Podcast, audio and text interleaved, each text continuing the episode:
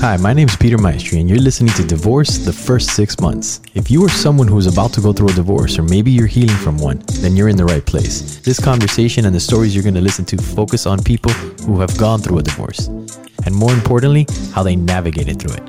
Having said that, let's get right into it. I do not, I'm not responsible for all of that anymore. I don't have to kill myself to keep our family you know, in a boat just rowing along through life anymore. Because before that, my mindset honestly was we've got five years, five years to get the last kiddo off to college. And then, and then, you know, and everything's going to get then, easier. And then, yeah. Yeah. And so when I left, I was like, it's not on me anymore. It's not on me to keep it all together. All I have to worry about now is myself and my daughter. And, and I repeated that. that. I'm sorry.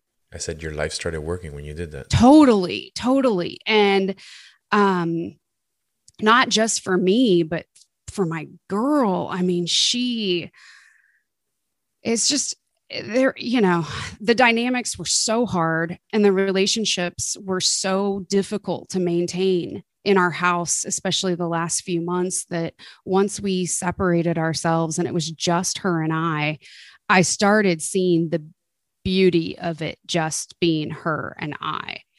Um, it was amazing. I mean, completely, completely life changing. And not only that, but I had all these concerns. I'm moving out of this big, beautiful house and into this, you know, two bedroom apartment. I, oh, woe is me, you know.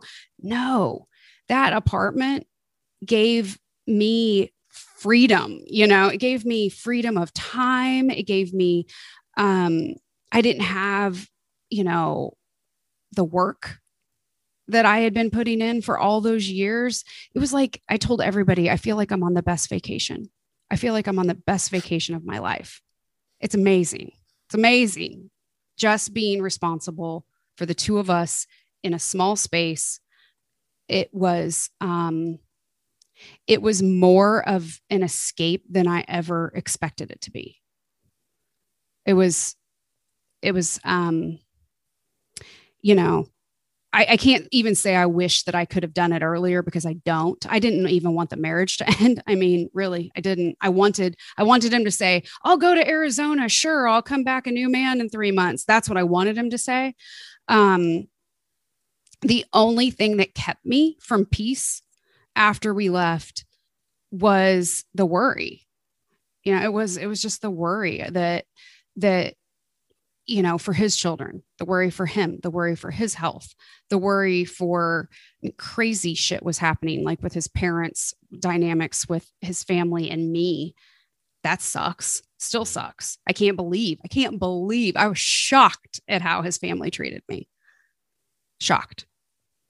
And then the family that I do trust and love and had no ill will, no bad fallout, haven't heard from them either you know and i i get i get the whole i mean i get it right but i also get being a good human and being supportive and how far uh hey i hope you girls are doing okay over there i see you you know that's the part that I don't understand because everybody takes sides. I had the same mm-hmm. experience, and it's like you don't have to take sides. Like there's no us and them. There's me and and her, or in my case, and you and mm-hmm. and him in your case, and that was it. And it's like, and it worked, and it didn't work, and we were together, and we had kids, and blah blah blah. But yeah, people take sides. It's like it's almost like if it's a football game, mm-hmm. or uh, you know, I just don't understand that. But what I, I do appreciate yeah. about that is mm-hmm. that when we see it, we know exactly who's who's on our team and who's not. And That's it's almost true. like worth it. It's almost worth to know that that person that I was investing in with my time and my love and my kindness didn't really. it doesn't merit it, you know? And it's like, great, I'll get, I'll take that back and now I have more love for me, more space for me. That's a key point that you just made. I mean, it really is because you can't dwell or control how other people react to your divorce or treat you afterwards or maintain or not maintain the relationships and all of that. Um, but you can control where you put your energy and your focus and your love going forward. Yeah. And that's another beautiful gift that has come from all of this because our family dynamics were so complicated by divorce, meaning my parents are divorced and remarried. His parents are divorced. One is remarried, one is still single. Um, then we've got, you know, each of our girls on the other side have new family, you know, new blended families. So it's like all of these people wanted a piece of all of us all the time. It wasn't, it wasn't just like one set of grandparents here and one, I mean, it was just gobs of, you know, people, the schedules, the all of this stuff. It was absolutely insane. And that's, that was the one of the biggest stressors for years and years and years just trying to maintain and keep up with with the kids the activities and the demands of everyone else trying to please everyone um so when it became simplified with just my daughter and my family and then you know her getting her to her dad and her and his family are obviously important too um life changed you know i've grown so close so close with everyone that matters to me.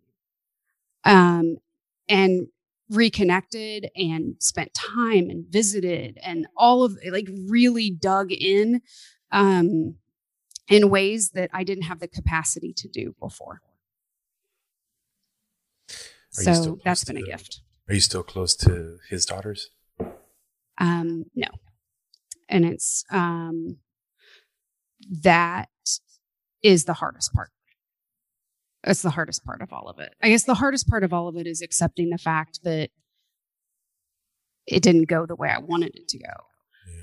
But that was um no, the last time I had one final conversation.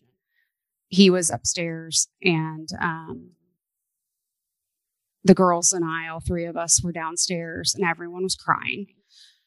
And I I tried really hard in a few minutes time period to get out everything important that I wanted them to remember because I felt like it was like my last, you know, like opportunity.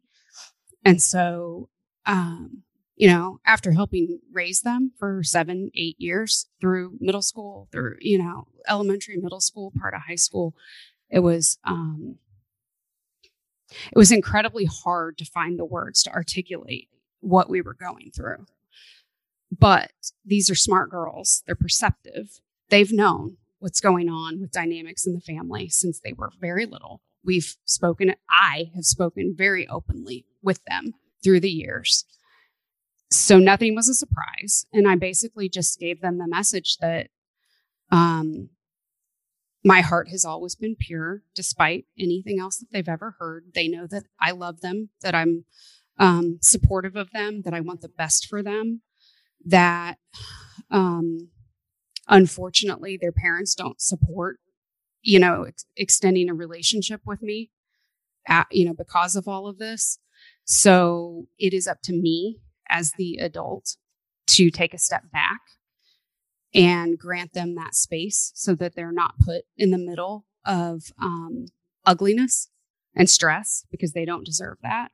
So I got as specific as to say, we live in a fairly small, you know, suburb of the city. I said, you know, if I see you at the grocery store, if I see you at a football game, if I, wherever we bump into one another, just know that I want to rush to you and hug you and see you and tell you I love you. But I can't do that. I can't do that, you know, because it puts you in a bad spot. So if there's, you know, if you ever want contact with me, to talk to me, to see me, if you're ever able and feel like you want that, I will always be here. I will always be here um, until the day I die. So that's my message and um, it's awful. That's, that's, the part that that tears because I I can relate to you. Like I miss my stepdaughter so mm-hmm. much, and if I saw her, you know, it's I miss her. And the only reason I don't have access to her is because her mom stopped choosing me. Mm-hmm. It sucks. It Absolutely. sucks because you build, you know, you you help raise them, you nurture, you you're there, and then all of a sudden it's just taken just because you didn't give it life, but you gave it guidance. And for me, I'm like, when you give it guidance, it's almost more important than giving it life. You know? Totally now. And how selfish and how one sided from the other parent's side. This conversation started because someone challenged me to be vulnerable. So I'm challenging you. Share yourself and your story. Be courageous. Be vulnerable. It makes a difference.